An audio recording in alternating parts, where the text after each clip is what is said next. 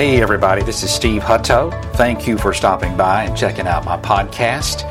Uh, we're brought to you by Harvest Celebration Ministries. My wife and myself founded that several years ago. God is causing it to flourish for His glory. We reach into India, we reach into Honduras, uh, Central America, uh, and uh, God has been so faithful over the years. If you'd like to s- just check out Harvest Celebration Ministries, if you are missions minded, check us out. We are at www.harvcel.com. That's H A R V C E L dot com. This is all about my podcast and my teaching, How to Have Revival, Part 2. So I'm going to start with James chapter 4 and uh, verses 7 and 8.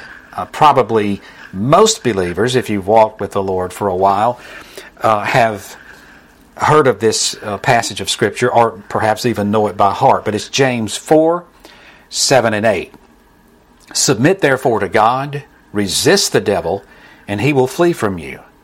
Draw near to God, and he will draw near to you. Cleanse your hands, you sinners, and purify your hearts, you double minded. That's James 4 7 and 8. Now, James uses some pretty strong terminology that might be offensive to some in these passages that we're going to talk about today. But part of my teaching is to explain what he really means when he says what he says. And enough said about that right now, but I'll talk about that in just a few minutes.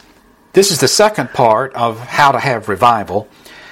And I want to begin with a, a review of what I talked about in, in uh, session number one. But first of all, let me ask this question and answer it.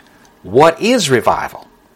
Well, I can tell you revival is not necessarily a series of meetings held with a special speaker that comes into the church in the spring and in the fall. Uh, revival is not when those series of meetings are extended beyond what they're initially scheduled and you have extra meetings. That's not true revival. But this is true revival. Revival is a spiritual awakening. It's a spiritual awakening from a state of dormancy or stagnation in the life of a born again Christian. This is what revival encompasses. Revival encompasses the, the resurfacing of a love for God, an appreciation for God's holiness. Revival encompasses passion for His Word and His church, a, a, a convicting awareness of personal and corporate sin.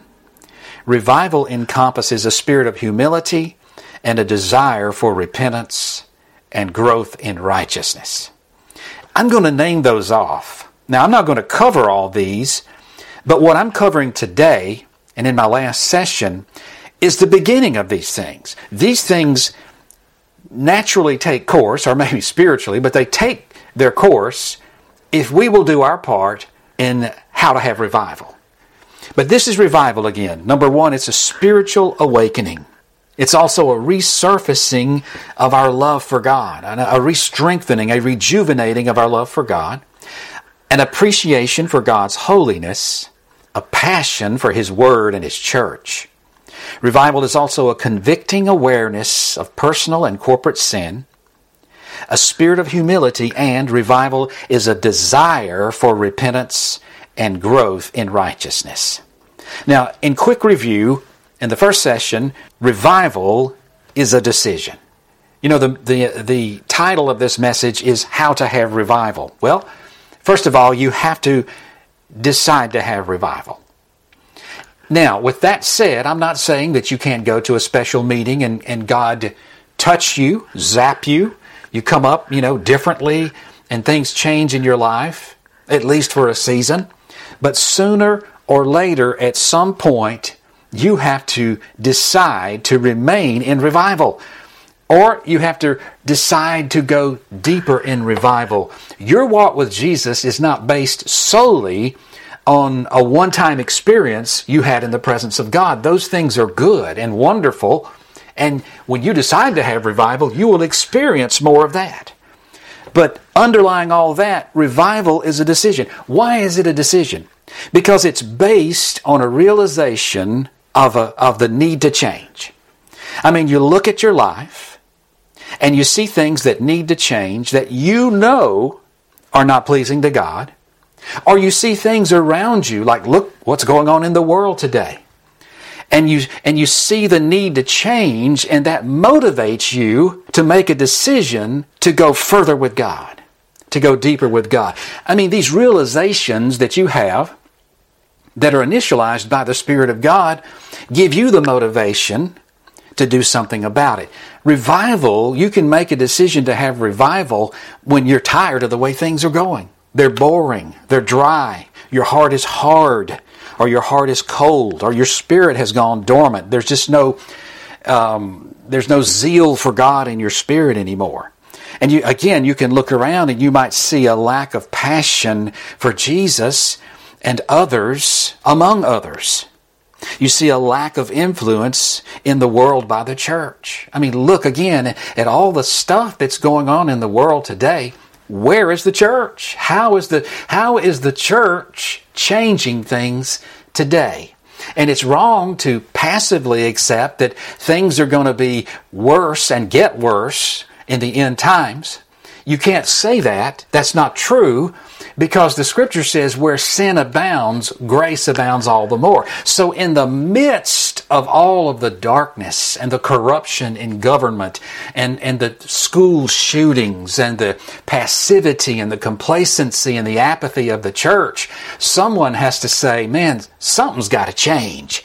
And so they decide to have revival. They make a decision. And so you must realize that revival begins with you. I have to realize that for myself. And it begins with you and me before it's going to spread to anyone else. And I'm not saying someone else can't influence you. Maybe I'm influencing you by this teaching today. But above it all, we have to understand that I have to decide to have revival if I expect anyone else to ever have revival. And we know from history that revival does spread when a life changes for Jesus. So again, revival must begin with a decision to have revival. And then number two, we talked about revival begins with a decision to pray or to draw near to God. Let me say this you cannot have revival without prayer. the, the essence of revival is prayer. And James said this in verses uh, 7 through 8 James 4, 7 through 8. That's the, the text that I started with. Submit therefore to God. Resist the devil, and he will flee from you. Draw near to God, and he will draw near to you. Cleanse your hands, you sinners, and purify your hearts, you double minded. We'll talk about these strong words that he's using here in just a minute. But listen, we focus on resist the devil, resist the devil, resist the devil. But you know what? You can never resist the devil unless you first submit yourself to God. Because when you're submitted to God, the devil can't affect you like he does when you're just trying to resist him under your own power.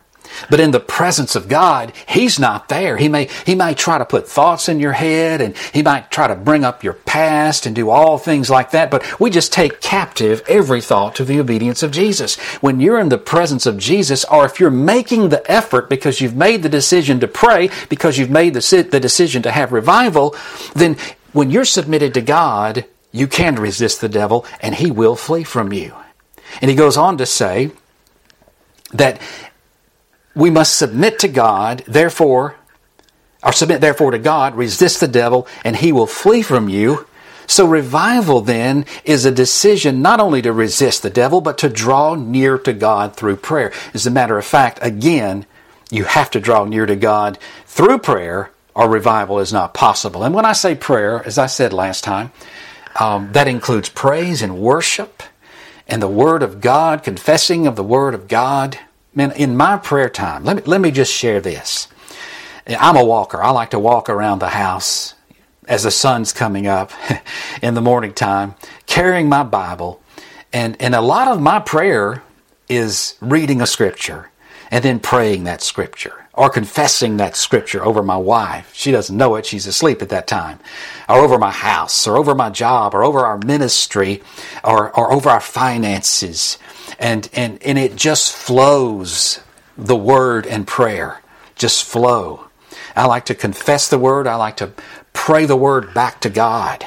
That's how it refer- returns to Him uh, without being void and, and accomplishing what He sent it forth for. You, you return it to Him in prayer and confession. And the Bible even says that angels hearken unto the voice of God to perform His word. So when you're praying the word or speaking the word over something, which is prayer, and confessing the word, angels have to do what you say or what the word says because they obey the voice of the word of God. Isn't that incredible? So again, let me just say this. Revival is a decision to draw near to God through prayer. You cannot have revival without prayer. Here's the scripture we talked about last time, Colossians 4 2. Paul said this Devote yourselves to prayer, keeping alert in it with an attitude of thanksgiving. I love this scripture. Now, we didn't talk about this last time, but I'm going to touch on this. The word devote from the original Greek language means to be earnest towards a thing or somebody. So when you devote yourself, you are earnest toward them. To devote yourself to prayer means you're serious about prayer.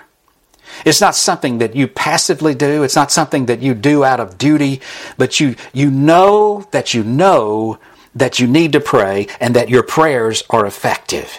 See, that's what keeps me praying every morning. It, it, I know that my prayers are heard by God, and that because I pray the Word of God, that my prayers work. Prayer does work. So, devote means to be earnest towards someone or a thing. It means to persevere. Persevere in prayer, keeping alert in it. You know, you don't just pray uh, because uh, on Monday morning, you know, I'm excited about it. I want to get something started, so I get up and make myself pray. Had a good time. Tuesday morning, you get up and pray. Wednesday, you go, oh man, you know, Wednesday, Thursday, Friday for a week, you don't pray. Then again, 10 days later, you pray again. That's not devotion. That's not perseverance. Another word from the original language um, for devote is to be constantly diligent. To be constantly diligent. Did you know, my friend, that it takes some effort to be constantly diligent? It's not based on how you feel, it's the fact that you've made the decision to pray because you've made the de- decision to, to, to have revival and you know that you can't have revival without prayer. To be constantly diligent. Man, be constantly diligent in prayer, Paul is saying. And then the last one I want to share from the original language for the word devote is to adhere closely to. When you devote yourself to a person, like your, your, your spouse, your wife, or your husband, you adhere closely to them. It's the same thing. Devote yourself to prayer. And listen, when you devote yourself to prayer, you're really devoting yourself to Jesus. Did you catch that? When you devote yourself to prayer, when you're earnest toward it, when you persevere in it, when you're constantly diligent in prayer, when you adhere closely to prayer, you're doing all those things because you're really devoting yourself to Jesus. That's why your prayer works. And let me say this to devote is a step further than to commit. Here's why. To commit is to make a solid decision with the mind. And to devote is a solid decision not only with the mind, but with the heart. I got to say that one more time. To commit is to make a solid decision with the mind. When you commit to something, I'm going to do it. I'm deciding that. Doesn't matter how I feel, I'm just making that decision. That's what I'm going to do. I'm going to commit to it. But to devote is that solid decision not only with the mind, but you add the heart too. So that's why when you're devoted to prayer, you're really devoted to Jesus. Wow. So, number one, you got to have a decision to, to have revival. You make a decision to have revival. Number two, you make the decision to pray because revival is necessary. I mean, prayer is necessary to have revival. And number three, Revival also is a decision to repent. Now, a lot of people get nervous when they hear the word repent or repentance because someone's done stopped teaching and they've, they've gone to meddling now. but really, revival is a decision to repent. You cannot have revival without repentance. In the same way, you cannot have revival without prayer. In the same way, you cannot have um, revival itself without the decision to have revival. But back to repentance. Revival is a decision to repent. Can't have revival without it. So the decision to repent, it deals first with those things that you already know. You're already aware of these things and that you need to repent of them. I mean, we don't know of every single sin and every single thing that we're doing that's not pleasing to God because God reveals those things as we draw closer to Him, especially as we move closer to Him through revival. But the decision to repent in order to have revival deals first with those things that you already know you need to repent of. There may be things in your life that you just enjoy doing, and you know in your heart and in your spirit it's not pleasing to God.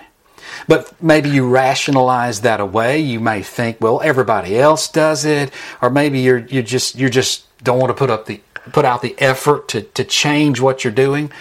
But repentance begins with those things. It might be a broken relationship that you know God, you know, in the family, in your family, that you know God wants you to mend, do your part to mend.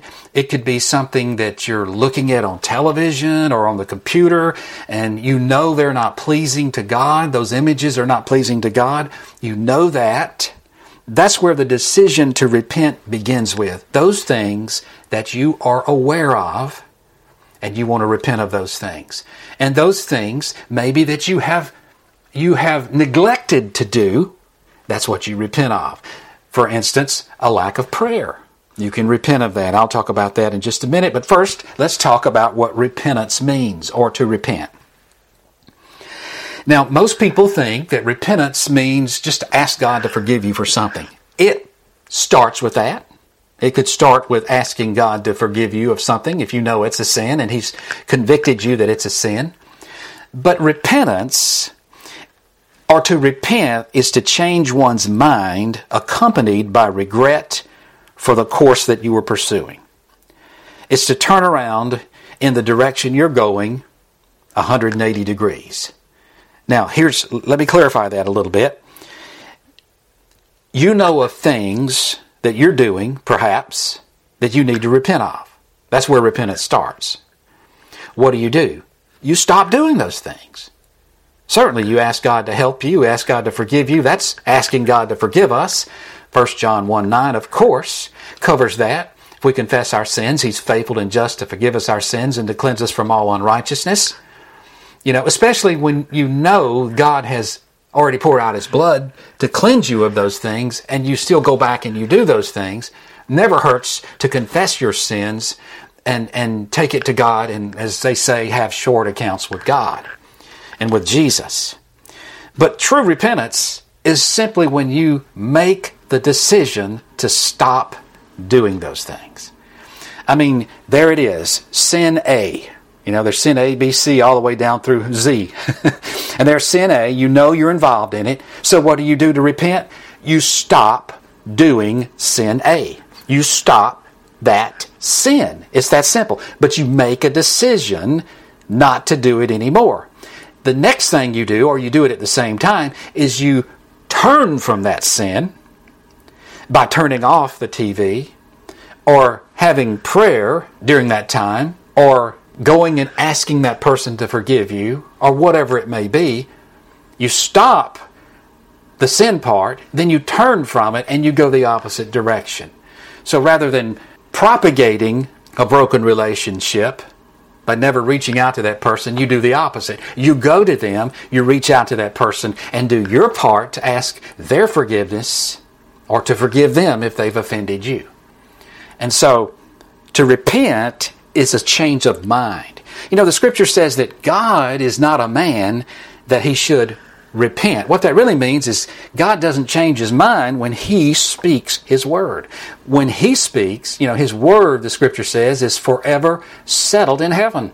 Heaven and earth may pass away, but the word of God will stand forever. So God doesn't make us a promise and then a hundred years later retract that promise and go something, do something totally different or go in a different direction. God does not change his mind. We are the ones that change our minds to line up with the way he thinks and with what he says. That's repentance. So you're going in a direction. To repent means you stop what you're doing, you turn from it, and you go toward God. You pursue God in that area. Maybe you're struggling with something today. You just can't seem to get victory over it. First of all, you got to make a decision to stop it. Stop it. Then you got to turn from it and you got to run to God concerning that area. See, that's repentance. Now, James says in James 4 4, he says, You adulteresses, do you not know that friendship with the world is hostility toward God? Therefore, whoever wishes to be a friend of the world makes himself an enemy of God. Now, this is a pretty powerful, as a matter of fact, it's a very powerful, very strong stated passage of Scripture here.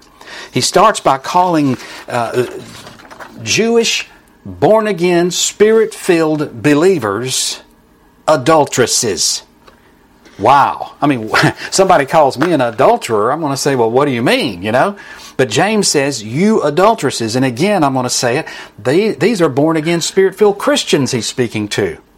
And, and were they caught in the act of physical adultery? No. So why would James call them adulteresses? I'll give you one good, good answer, the only answer. Because they are married to Jesus. They're married to Jesus. Jesus came and purchased them with his blood. They've accepted that love, received him into their heart. They're filled with the Holy Spirit, but yet they're now being friendly with the world. Here's a good analogy a husband and wife love each other. They've been married several years. They're devoted to each other, but one day the husband decides he's going to start flirting with somebody at work he starts making these innuendos that, that are not real healthy. They're not really Christian. And it starts going in the direction of a, a possible affair. What is this? It's adultery. That's, a, that's natural adultery. Why is it adultery? Because he is married to another woman. And when you start becoming friends in the wrong way with another woman other than your wife, that is adultery. Well, James call, call, he calls these people Christians adulteresses because they're married to God, but they want to be friendly with the world. I pray that that every person uh, listening to this would be stirred to see that it is not a good thing to be accepted by the world, to be friendly in any area. I'll get it out. It involves going against the Word of God. So, because we are married to Jesus, when we become friends with the world, we become adulteresses and adulterers. Now then, brings up some more questions. What is friendship with the world? Well, the word friendship from the original language is the word philia. Now, we get Philadelphia, we get phileo, we get some words, they're kin, and it's, it's, a, it's a brotherly type love. It's, it is a fondness, if you will, with the world. That's what friendship with the world is. But Jesus has already said of his disciples and those who believed in him through their word that once they receive him, they're no longer of the world. So, to become friends with the world and you're not of the world is a form of spiritual adultery. Now, why is friendship with the world hostility toward God? Let me answer that. I'll begin to answer that with another question Who is the God of this world? We know the God of this world is Satan. And Satan, or actually through Adam and Eve, the world was handed over to Satan and he became the ruler of this world way back in the Garden of Eden. And even though Jesus has come and broken the power of sin over mankind and given us the choice to receive the work of the cross and be free from that sin, Satan, for a time longer, is still the God of this world. So when you become the friendly with this world, you're becoming friendly with the God of this world. Now that is called hostility toward God. What is hostility? Hostility is enmity. And the word enmity is the state of feeling of being excuse me is the state or feeling of being actively opposed or hostile to someone or something. Now, first of all, put yourself in God's place. When you become friendly with the world, that's enmity, that's hostility. So God feels that he is being actively opposed. That's why James said earlier that, the, that, that he, does, he jealously desires the spirit that he's put in us. Because that spirit, when it's put in us, it's because we belong to Jesus. And when we become friendly with the world, then we are actively opposing the God of the universe, or we're being hostile toward Him. Now, way back in the Garden of Eden, when God showed up and after Adam and Eve had sinned and everything, He talked about enmity there, and He said He was going to put enmity between uh, Eve's seed between the serpent and Eve's seed, which was Jesus. So there's always enmity between Jesus and Satan, between the kingdom of God and the kingdom of darkness. And so that enmity is hostility. And when we become friendly with the world and the God of this world, again, we're putting enmity or hostility between ourselves and God. And friend, that is not a very good thing. So let me encourage you. I, I, hope that will open some eyes today. You know, nobody deliberately wants to be an enemy of God, not in their right mind, and certainly no believer in God would ever want to be an enemy of God. But when we become friends with the world, we become host- we become hostile toward God because that puts enmity between us and God. Again, because God put enmity between the serpent or Satan and the seed of man back in the Garden of Eden, and he was referring to the seed as Jesus. And that will never go away. You know, Satan's days are, are numbered, and he's going to get what's coming to him. Now, enough said about that. Again, James 4 7 and 8. Submit therefore to God, resist the devil, and he will flee from you. Draw near to God, and he will draw near to you. What an incredible promise. If I draw near to God through repentance, through prayer, then he will draw near to me. Now, James goes on to say this Cleanse your hands, you sinners, and purify your hearts, you double minded. This is the essence of repentance, which is necessary to have revival. We cleanse our hands.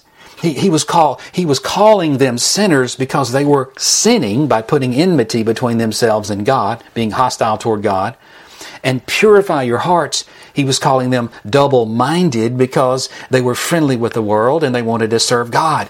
Doesn't work, my friend. That's why those strong words came out of the mouth of James under the anointing of the Holy Spirit. So when we submit to God, resist the devil, he flees from us, and we draw near to God, then we can cleanse our hands we can purify our hearts in the presence of God. That's very necessary for revival. I hope this is clear. It's very necessary. The essence of repentance, and it's necessary for revival. James goes on to say, he says, Be miserable and mourn and weep. Let your laughter be turned into joy. Uh, excuse me, your laughter be turned into mourning and your joy to gloom. Humble yourselves in the presence of the Lord, and he will exalt you.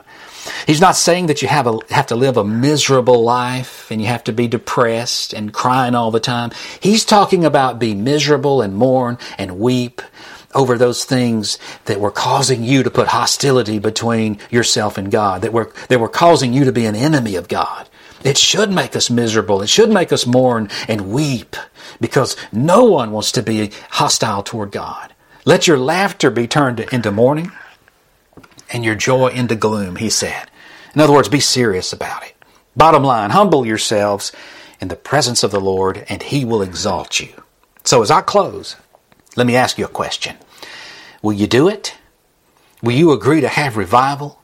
Will you decide to have revival and decide to pray and decide to repent and do your part and draw near to God and He'll do His part by drawing near to us? Will you make the decision to have revival? Are you, are you tired of the way things are going? You, would you like to see some things change? Are you tired of looking at the world and, and seeing all the stuff going on and, and, and wondering where the church is and wondering why so many churches are just passive and allowing things to happen and they don't want to make any waves or anything like that? If you're tired of that, my friend, press into revival. Decide with me to have revival. And you're going to keep, uh, you're going to be devoted to prayer. You're going to be devoted to Jesus. You're not going to let your feelings determine whether you pray or not. You're not going to let your feelings determine whether you repent or you turn away from those things. Friends, a lot of the things that you repent of and turn away from, you may have to do it again tomorrow and the next day and the de- next day after that. But you keep doing it because you've made the decision to repent of those things in those areas. And the more you do it and the more consistent and persistent and the more you persevere in those things, then you'll see the stronghold of the enemy fall and be obliterated. In Acts chapter 3:19, as I close, Peter was preaching.